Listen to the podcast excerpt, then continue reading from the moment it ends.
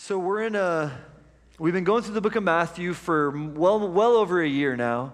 And for the next like couple months, we're going through Matthew nine thirty-five through Matthew eleven, verse one. And so we're doing a sub-series. Luke's, Luke's preached in it for the last two weeks. I'm going to continue this morning, called The King's Mission for Every Christian. The King's Mission for Every Christian. And I just wanted to invite y'all to be meditating on four questions and to actually be reading this passage of Scripture on your own. Um, in your own, you know, quiet times and, and with your family around the dinner table, or get some friends together, or, but to actually engage in this portion of Scripture outside of Sunday morning, um, and, and have these four questions in mind, okay, as you're doing that. Number one, what does this passage teach us about our mission? Go ahead and get your phone out and take a picture of the screen right now, okay? What does this passage teach us about our mission? What does this passage teach us about how we do our mission? What does this passage teach us about what we should expect to face during it? Hint, hint, opposition, okay? And then what does this passage teach us in regards to what type of mindsets and beliefs do we need to adopt to be successful at our mission? I'd encourage you to read this passage on your own and be meditating on those questions. Ask yourself those questions as you read Matthew nine thirty-five through eleven one, okay? But this morning, I'm going to go through chapter ten, verses five through fifteen. But before I get there, I just want to catch us up on the two passages before mine, because they really set the stage, and because Luke is... had the privilege of preaching on them, and so I just got to get a little bit of my preaching in on those two passages, okay? Like, Luke did a great job the last two weeks, but I just can't help myself. I got to talk about them too a little bit. So let's read Matthew nine thirty-five through thirty-eight to start. And I, I tried to format everything a little different for you guys, so it's going to be like, you'll notice today that all the slides with scriptures on them, it's very like broken up. And I'm doing that to help us kind of conceptualize and track with the flow of what Jesus is speaking and what he's saying. Because I don't know about you, but if I just get a big paragraph of words, I'm kind of like, all right, that means nothing to me. But when you break it down a little bit, you can kind of stick with the flow and catch up with, there is a real message Jesus is trying to communicate here. He's not just shotgunning a ton of words at us. So Matthew nine thirty-five. Jesus is just, you know, Matthew one through like four is like a prologue to the book of Matthew. And then Matthew five, six, and seven is Jesus teaching and giving this kingdom manifesto, like sharing his, the, the new covenant, the new law, the new way that Christians should live. And then Matthew eight and nine is Jesus actually demonstrating this new way of life and demonstrating the kingdom of God. And now in Matthew nine thirty-five through eleven one, he's sending his crew out to do what he has been demonstrating, okay? So that's where we're at in the progression of the story and in the progression of the Gospel of Matthew. Verse thirty-five, Jesus went through all the towns and villages, teaching in their synagogues, proclaiming the good news of the kingdom and healing every disease and sickness. So that's like a summary statement. Verse thirty-five is to summarize for us what he has been doing. It's like a, it's a, the author is shifting gears here and saying, here's what Jesus has been doing. And then listen to what Jesus says, or what Jesus notices. When Jesus saw the crowds, he had compassion on them because they were harassed and helpless, like sheep without a shepherd. Then he said to his disciples, the harvest is plentiful, but the workers are few. Ask the Lord of the harvest, therefore, to send out workers into his harvest field. So I want to, let's just run through this really quick. My sermon's not on these, these verses, but I just want to hit a couple of thoughts on it to, to tee us up for where we're going today. There's three things that, that immediately stand out to me um, from this, this section of verses. First, Jesus identifies two problems. He's identifying two problems. The first is that there is a problem in the world.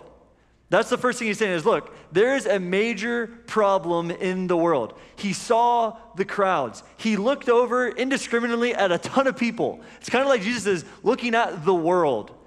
And what's he say? They're harassed and helpless, like sheep without a shepherd. You guys, there is a problem in the world. Humanity is harassed and helpless. They're leaderless, they're shepherdless. Humanity is lost. Turn on the news if you don't believe me, okay? And then a second problem he identifies, there aren't enough workers in the harvest. Everyone say workers. Harvest. Say harvest. harvest. There's not enough workers in the harvest. So by workers, he's talking about disciples of Yahweh, followers of the one true God. There is not enough of his equipped, trained followers out in the world. That's part of the problem. There's not enough workers. And, and workers of Jesus do his mission. What is his mission? He's just been healing the sick, raising the dead, proclaiming freedom to the captives, righting um, social injustice, bringing all, all kinds of amazing stuff Jesus has been doing. So he's saying there's not enough people doing what I've been doing, not enough workers. And then harvest. What's the harvest? The harvest is referring to lost, helpless, harassed humanity. We see, we look at the world and we see a problem. Jesus looks at the world and he sees an opportunity. We look at the world and we see how hard it is. Jesus looks at the world and he sees a ripe harvest ready to be picked. And I think it's important that we note what Jesus does say the problem is so that we can all realize what the problem is not.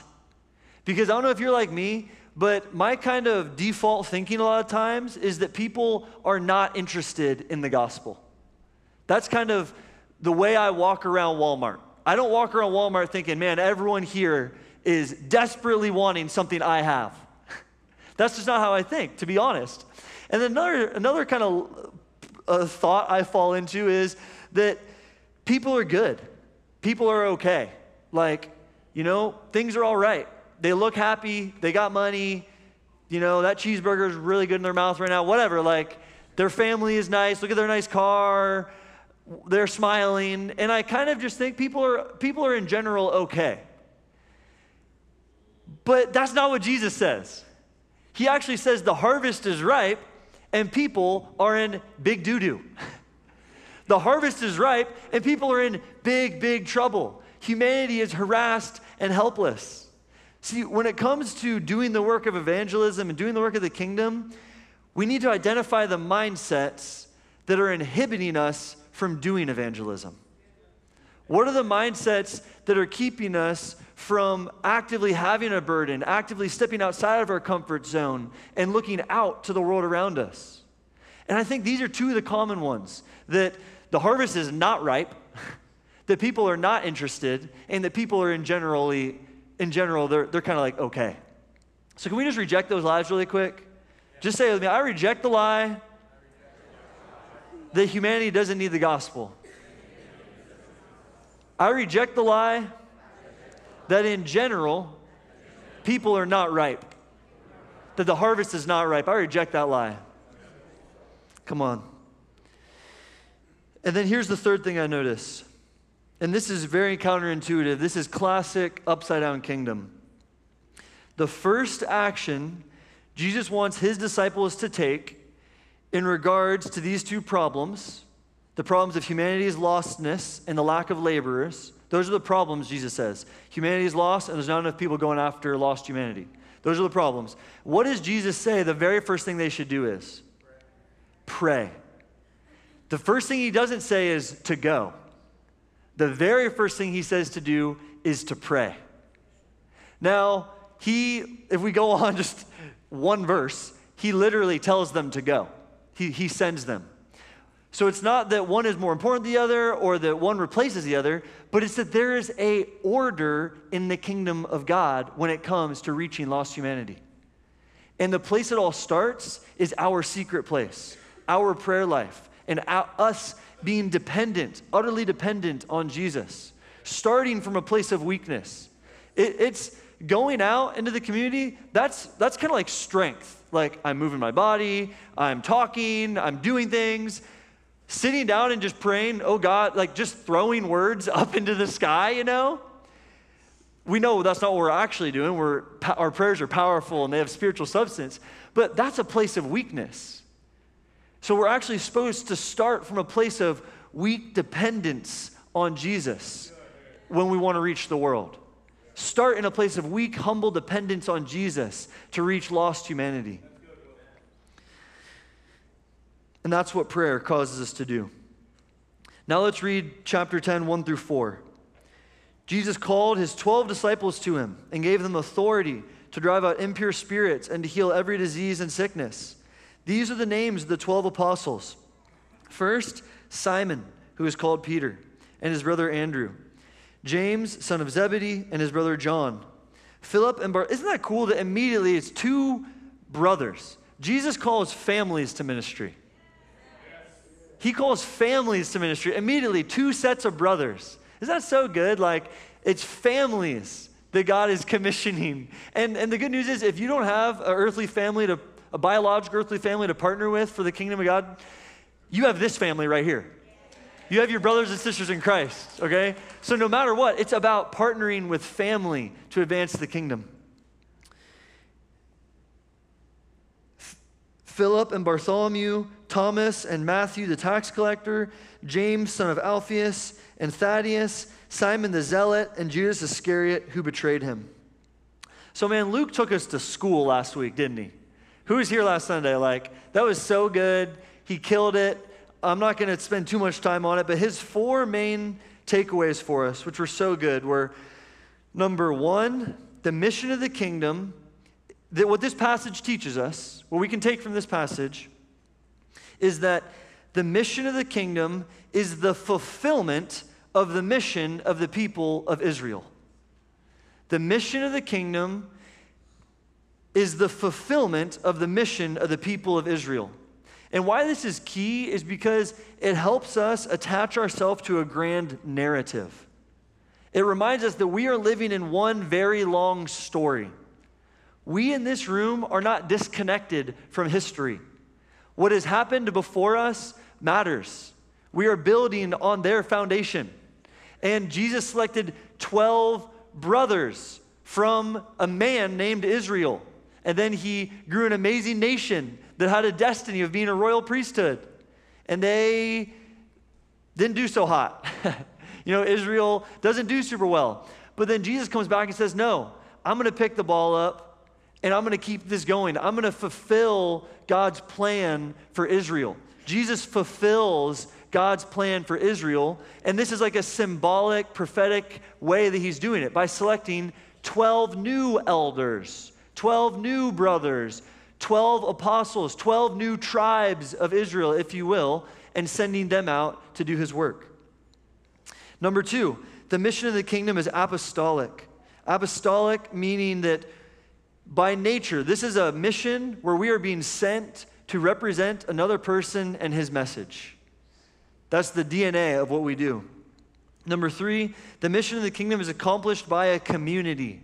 I was just hitting this, but he doesn't just select one, he selects twelve. Also, note this, that this could be me reading into the text, but I think this is a good way to look at it. What we're seeing right here is the very first church ever being formed. Could this be the very first church that was ever formed? Jesus gathered a group and said, this is, we're, we're going to fellowship together around me, around Yahweh. What's a church besides that, you know? But notice that, the, if I'm right, that the very first church was formed for a purpose outside of itself. The church was formed for a purpose outside of itself. The church wasn't formed to come to Sunday morning services. The church wasn't formed to take C S S M. The church wasn't formed to take S O P M. The church wasn't formed to be on the worship team. The church was formed to advance the kingdom of God to lost humanity. Yes. We gather to encourage one another. We take classes to get equipped so that we're effective at our mission. But the church was formed for a mission. It's easy to fall asleep to that in America because we have so much privilege as Christians in America. Like, we're able to gather in this big room. The government smiles upon us and gives us tax-deductible status. In China, they don't have tax-deductible status, okay? In Iran, they don't have tax-deductible status. In Iran, they can't gather like this. And yet, the church is killing it. Because the church is at its best when it's on its mission. The church is at its best when it's on its mission. Number four, the mission of the kingdom includes men and women. Men and women. It can be a little bit of a head tilt to us when we read this and see that he only select, that he selects all, all uh, men. But there's cultural reasons. And, and Jesus, what he's doing is he's meeting society right where it's at. Okay? He... That, that's kind of like by nature what Jesus does. You know, he came into human flesh. He came and met us where we were at. He didn't say, the standard is that women are fully empowered, so I'm going to select twelve women, and then no one listens to his ministry. He selects twelve men. He empowers women repeatedly throughout the Gospels. And then we see in the In the rest of the New Testament, this trajectory of women just becoming more and more and more and more empowered. The curse being more and more and more and more undone in how the world and in how religion views women. All the way to the point to where the very first person that gets to hear the news that Jesus has risen from the dead, and the very first person to go and share with his special eleven apostles that he has risen from the dead is a woman. Okay? So, um, the mission of the kingdom includes men and women. Let's just go home right now. All right? What else do you need?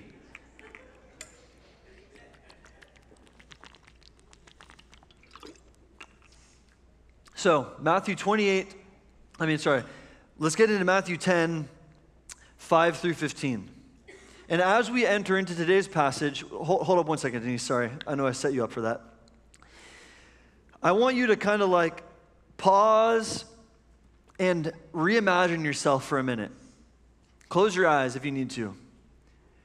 And just reimagine yourself as a twenty-first century missionary to your workplace, to your neighborhood, to your family, to your sports teams, to your college, to your friend group. And what we're doing this morning is we are going to kind of like recapture and rediscover principles on how we are supposed to do our missionary journey.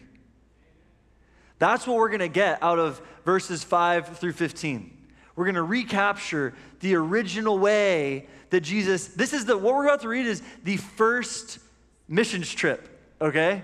This is the first group of people. This is the first solo ministry trip that the apostles have ever done. So far, they've always been doing it with Jesus. Now they're being sent out to go do it on their own.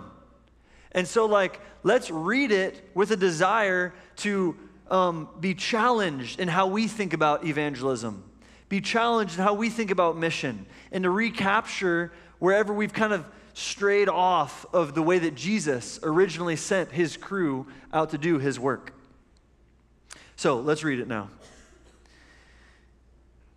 These twelve, Jesus sent out with the following instructions. And I'm going to read through the whole thing, and then I'm going to unpack principles and an overall strategy that um, the leadership of this church has really been getting excited about when it comes to evangelism. These twelve, Jesus sent out with the following instructions. Do not go among the Gentiles or enter any town of the Samaritans. Go rather to the lost sheep of Israel. As you go, proclaim this message. The kingdom of heaven has come near. Heal the sick, raise the dead, cleanse those who have leprosy, drive out demons. Freely you have received, freely you give. Do not get any gold or silver or copper to take with you in your belts. No bag for the journey or extra shirt or sandals or a staff, for the worker is worth his keep. Whatever town or village you enter, search there for some worthy person and stay at their house until you leave. As you enter the home, give it your greeting. If the home is deserving, let your peace rest on it. If it is not, let your peace return to you. If anyone will not welcome you or listen to your words, leave that home or town and shake the dust off your feet. Last verse. Truly I tell you, it will be more bearable for Sodom and Gomorrah on the day of judgment than for that town. All right, so I have one, two, three, four, five, six, seven key principles, eight, nine, ten, ten key principles I want to pull out. Does that sound okay to you guys? Before I do that, let me just make a note on verse fifteen. Truly I tell you, it will be more bearable for Sodom and Gomorrah on the day of judgment than for that town. What's Jesus talking about here? What's the deal with this statement? I think what's going on is, so what happened in Sodom and Gomorrah, terrible, terrible evil sin was happening there. You know, like gang rape was literally the, the sin that was um, trying to happen as Jesus, as, as Yahweh ju- ends up judging Sodom and Gomorrah. And what Jesus is trying to say is this. You know, I know all y'all Israelites think Sodom and Gomorrah is super evil, but I want to tell you what's really evil. Rejecting Jesus. Like, that looks bad and everything, but what's actually will, will guaranteed to bring judgment on you will be not receiving Jesus. And he's speaking of eschatological, end times judgment, not like if you don't receive Jesus, tomorrow you're going to get a flat tire. If you don't receive Jesus tomorrow, you're going to get cancer. Not that type of judgment. Like, when this world ends, if you're not one of those who have received Jesus, you will receive judgment. And one of the good things about this is saying, like, those in Sodom and Gomorrah, like, can be reached. Because it's not about how horrible their behavior is. It's about will they receive Jesus or not. So, like, think of the darkest person on earth. Or the most the most evil person, or the person you just think is evil, you know? Their great sin is actually probably not the things that you don't like about them. Their great sin is that they don't know the lover of their soul. That they don't know the King of Kings and the Lord of Lords. So, here's the principles. Verse five. Not everyone is our audience. Verse five says this. Do not go among the Gentiles or enter any town of the Samaritans. Not everyone is our intended audience for our mission, for you specifically. Between all of us, everyone is our audience. That's why we need the whole body of Christ. But my audience is not your audience, is not your audience, is not your audience, is not your audience. And that's encouraging. Like, and Jesus models this. Jesus resisted ministry to the Gentiles, because that wasn't his designated audience. Paul experienced this. He was forbidden from preaching the word in Asia because that wasn't his audience. So principle number one, not everyone is your audience.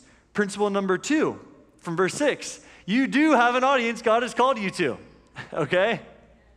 You do have an audience God has called you to. See my above point about Jesus. Jesus was called to the Jews.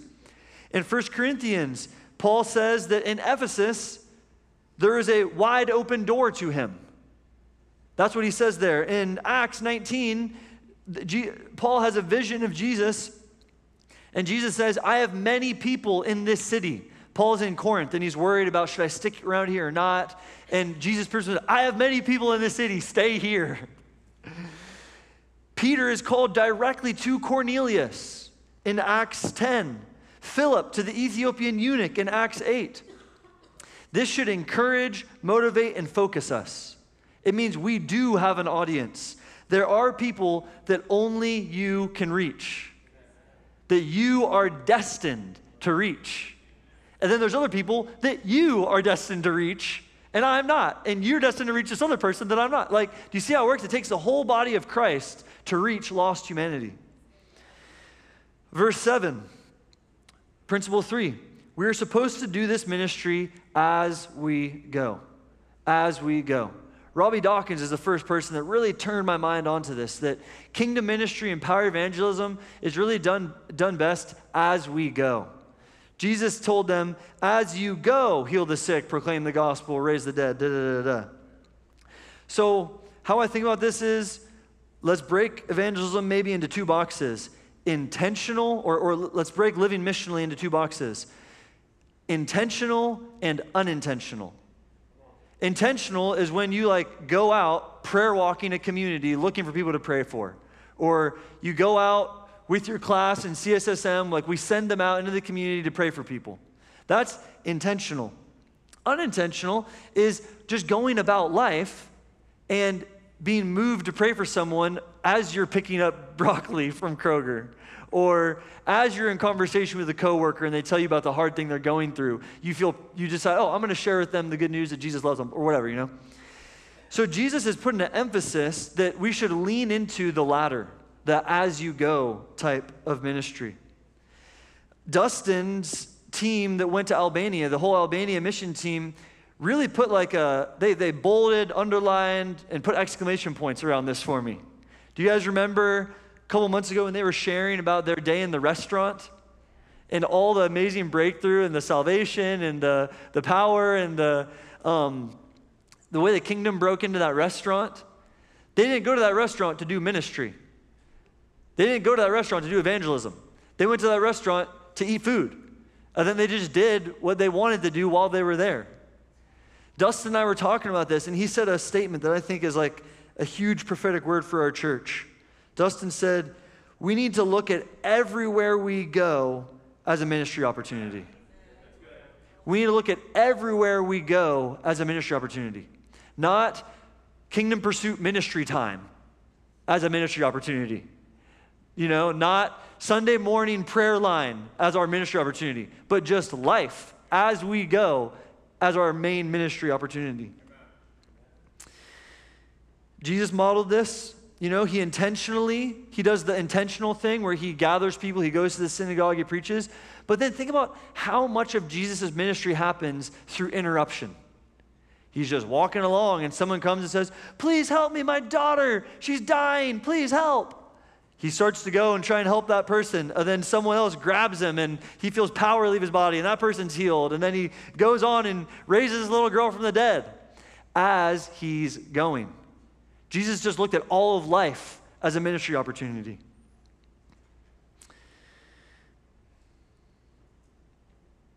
On, on Friday, just a really quick example of this to put it even more in perspective in my life. On Friday, a guy was delivering DoorDash to the church. I was like, perfect. I'm going to go pray for this guy, share the gospel with him. I mean, what, what's he expect? He's in a church. Like, come on. And I go up and he speaks zero English. He's Uzbeki. And he pulls out his phone and we start translating back and forth and ends up swapping numbers because he's a Muslim. I told him, dude, I know Muslims love Jesus. If you ever want to study stories about Jesus, hit me up. Here's my phone number. And numbers are transferred. That was just me as I go. I wasn't looking to pray for people at, in the church building that day. DoorDash guy, opportunity presents itself. I feel led. I respond. It's just an as we go type of thing. Verse seven. So, second point from verse seven, fourth point overall. We are supposed to proclaim something. We have good news to share.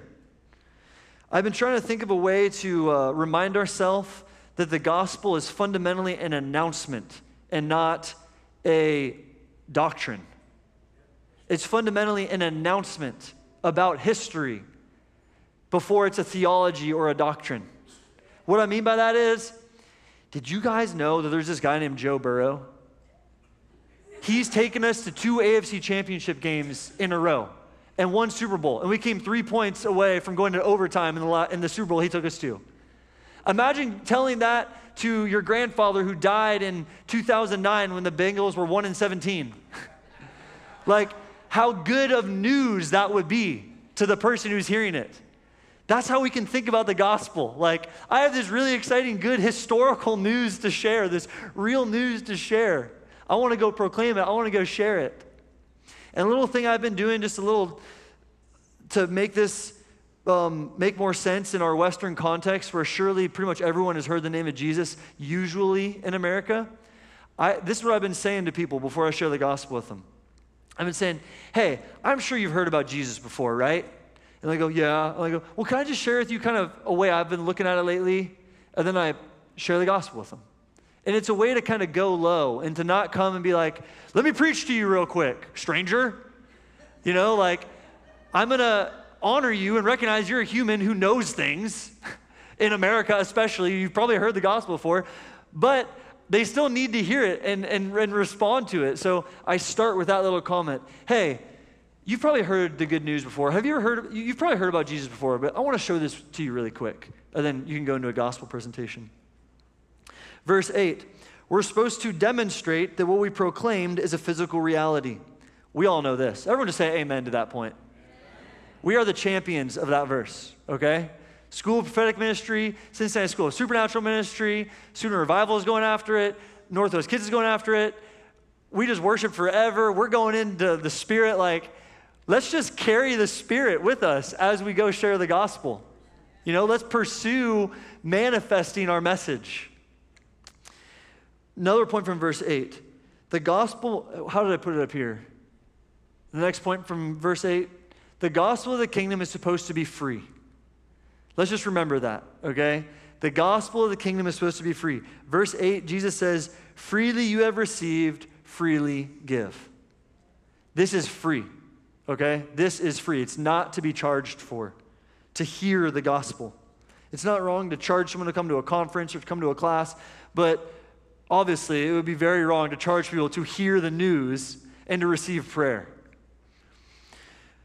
Verses nine and, verses nine and ten. There's a lot here, but for the sake of time, this is what I want to pull out. Jesus is saying, go in a state of weakness and need. Do not get any gold or silver or copper to take with you in your belts. No bag for the journey or extra shirt or sandals or a staff, for the worker is worth his keep. That's counterintuitive, right? Like, shouldn't we load up with extra energy bars and a Camelback and our concealed carry? You know, like... Isn't that how we should do it? No. He says, don't take a rod for self-defense. Don't take extra money. Don't take extra um, change of clothes. Like, go in a state of weakness and need and humility. That's what Jesus did by coming to earth, taking on this weak human flesh that we all wear. Jesus did that himself. So the phrase that we've been loving is this. Lead with your need. Lead with your need. So what this means is don't seek to lord power and status over those you want to minister to. And this is just practical wisdom. Who likes to be lorded over by a stranger or by a friend even? None of us, right? So let's consciously go in in a place of weakness and humility and even neediness. And what we're doing when we go needy is we're disrupting the power dynamic. There's no power dynamic now where it's like, I have the thing you need, you better listen to me and get it. But we're coming in saying like, I know I have something that you need, but you also have things I need. And I want you to know that I know that, and I even want to let you serve me so that we equalize the power dynamic. Do you get what I'm saying? This is one of the most uncomfortable, off-putting things about evangelism oftentimes is the power dynamic of the savior and the prisoner, you know? So let's equalize that by leading with our need. How this has practically worked out for me, my neighbor, who I've become really good friends with, and I'll share with you guys more of his story, but he has helped me so much fix up my house. And he's just offered all kinds of different ideas about our house, different things we need to do, like put aluminum tape or all around our H V A C system in the basement where air's leaking out, and um, he fixed my lawnmower for me. Like, there's all this stuff I'm receiving from him. I'm developing relationship. I'm, I'm getting into a place where it's not like Wilson has all the goods and Jonathan better listen. This is wisdom. This is important for us to grab hold of to be successful at our mission. So let's look at verses eleven through fourteen. And by the way, today is, a, is part one of a two-part message. I'm introducing... Well, I'm going to show you in a second, the person of peace concept. And Luke is going to take us deeper into it next week and show us where else it emerges in Scripture. So check out these three phrases. Search there for some worthy person, give it your greeting, and listen to your words. So we've talked about the things we should do as we're going on the mission. Now here Jesus is saying who to look for on your mission. He says, search for a worthy person. How do we identify a worthy person? Well, first of all, we need to give our greeting to someone. And I think that this can, we can really way overcomplicate what Jesus is saying here. What I think he's really saying fundamentally is, don't wait for them to come to you, you go to them. You give the greeting, you initiate. That's the only way you're gonna find worthy people, is if you go after them, you give a greeting. And then how do you know that they're worthy? Well, they're listening to you and your words. If they're receiving you and receiving your message, they might be a worthy person that Jesus is telling you to go look for. Next, stay at their house until you leave. Counterintuitive, right? Don't um, jump around house to house. Don't search for as many people as you can find. Find one and stick with them. And honestly, this also im- implies relationalness. Like stay at their um, stay at their house. That's pretty intimate. So what Jesus is saying is we're called to develop real relationships with those that we are supposed to um, help disciple. Real relationships. And you got to have margin in your life to be able to do this. Some of us, I used to be this, I'm trying to work on it more and more, is I was just too busy to obey the Great Commission. I didn't have enough margin in my life to obey the Great Commission. You got to have margin in your life if you want to obey the Great Commission. Last, Jesus says, let your peace return to you and shake the dust off your feet. This is a huge relief because what it means is that when we're rejected, it's okay to, number one, identify it, and then number two, to walk away physically and emotionally from that rejection. When you get rejected, and you will, walk away. For, I, I, first of all, identify. That's what just happened. I was just rejected for the gospel, okay? Now, first thing is you have to be a nice, normal person to make sure you're not being rejected for being a mean, religious person, okay? So be a nice, normal person, and then you'll know that I'm being rejected for the gospel and not for my whatever. But you're rejected. Number one, identify it. Number two, Jesus says to walk away from it physically and emotionally. Shake the dust off your feet. This is a symbolic act. It's a release. It's saying that, hey, I'm not going to carry the weight of being rejected. I'm not going to walk away here and carry the weight of this person rejecting me. I'm not going to take it personally. I'm not going to let it impact my identity as if I have done something wrong, as if I have failed, as if I'm not effective at the mission. And I'm not going to let it change how I think about the rest of lost humanity. I'm shaking the dust off. I'm letting it go. Other people are still harassed and helpless and needy and going to be open to me. But I need to identify who's not so I, so I can move on and not carry the weight of it with me.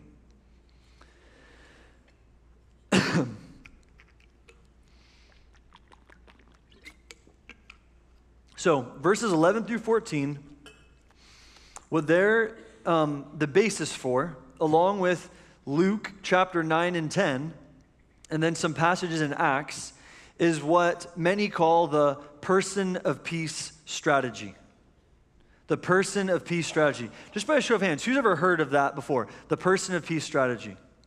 All right, so that should scare all of us because this is the way that we're supposed to do the mission, okay? Like, not to be too bold, but like, this is the way that Jesus sent his guys out to do it, and ten of us raised our hands.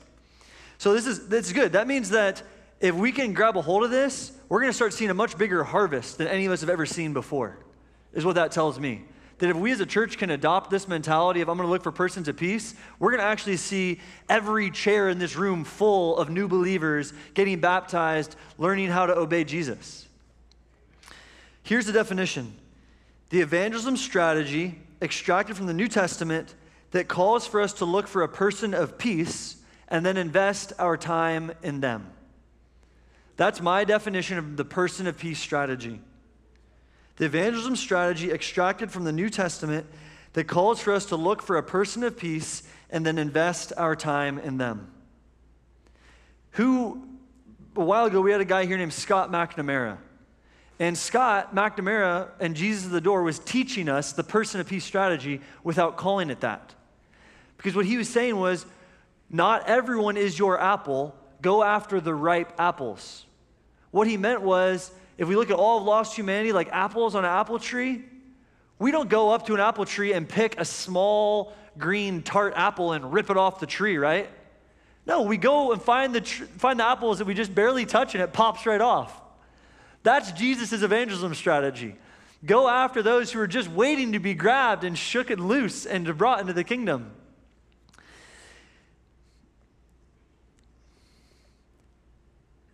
Something I think we got to note is that this is kind of like the opposite approach to that of a crusade. And crusades have heavily impacted, big group gathering has heavily impacted how we as an evangelical Western American church look at evangelism. Get a big group of people together, share the gospel, get people to make a decision right now. That's evangelism. And then we kind of make it smaller. We go out onto the street and we just share with everyone, hoping that someone will make a decision right now. Whereas Jesus says, go and find one person. Be selective with who you go after and then spend time with them. Don't, there's not pressure for an in-the-moment decision. If they, if they're receiving you, they're welcoming you, they're serving you, then this could be a person of peace. So for me, this really takes the pressure off of living on mission and evangelism. It's no longer our goal is to go out there and get people to say a prayer right now. We're just out there searching for the people God has already prepared for us to enter into relationship with.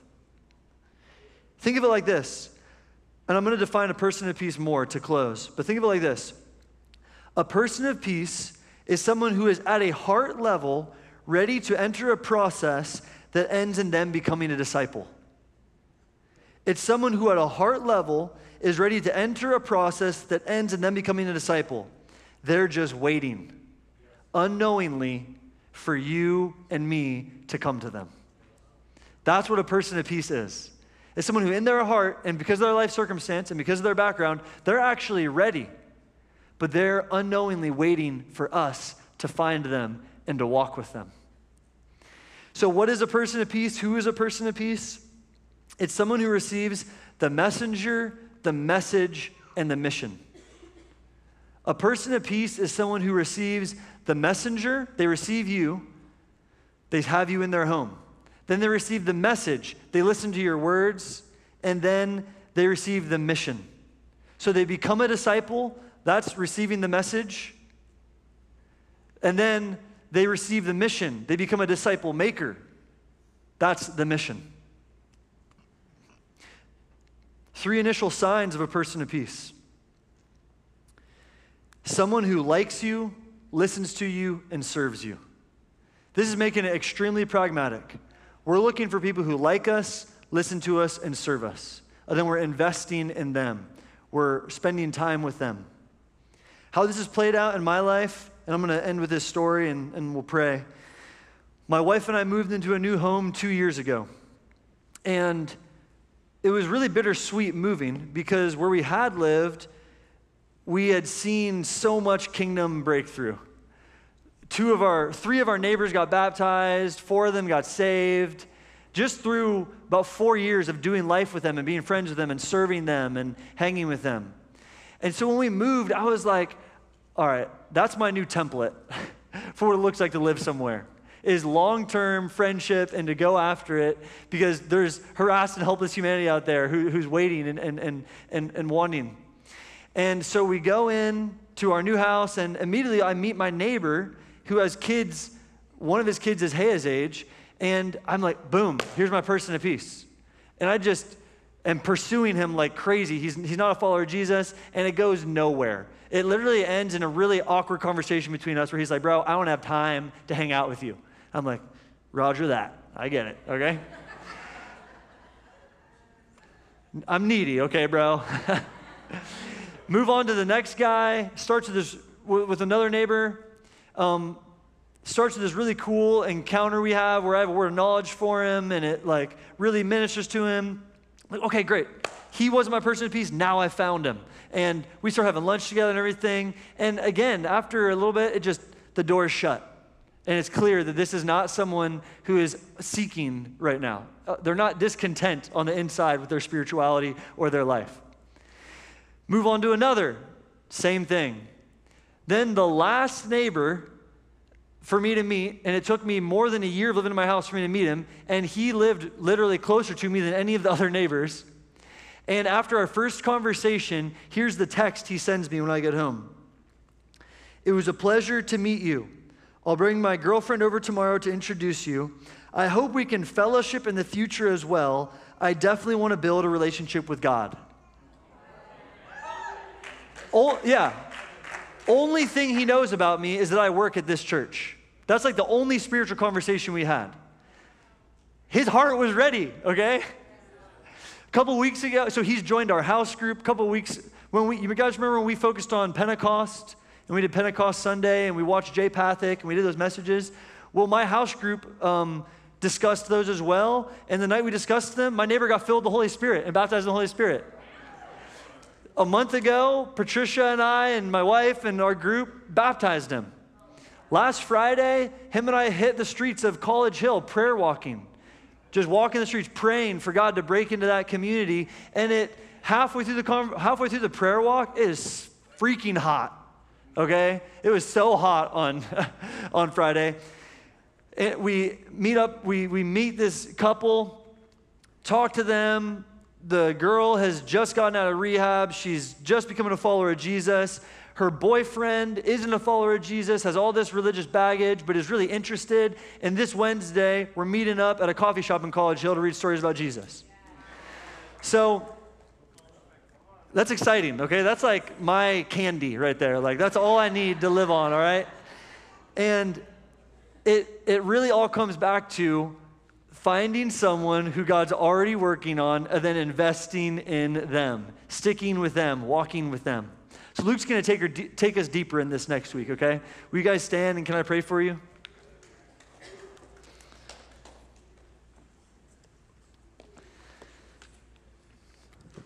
Jesus, we just receive your mission, and we receive, even more importantly, I, I, we've been receiving your mission, Jesus. Like, I know that this room is full of people's hearts, full of people with hearts who are committed to your mission. They came in this morning committed to your mission. But God, I pray that wherever we're learning, that whoever is learning new strategy this morning, that you would bless that. Holy Spirit, will you hover over that in their life?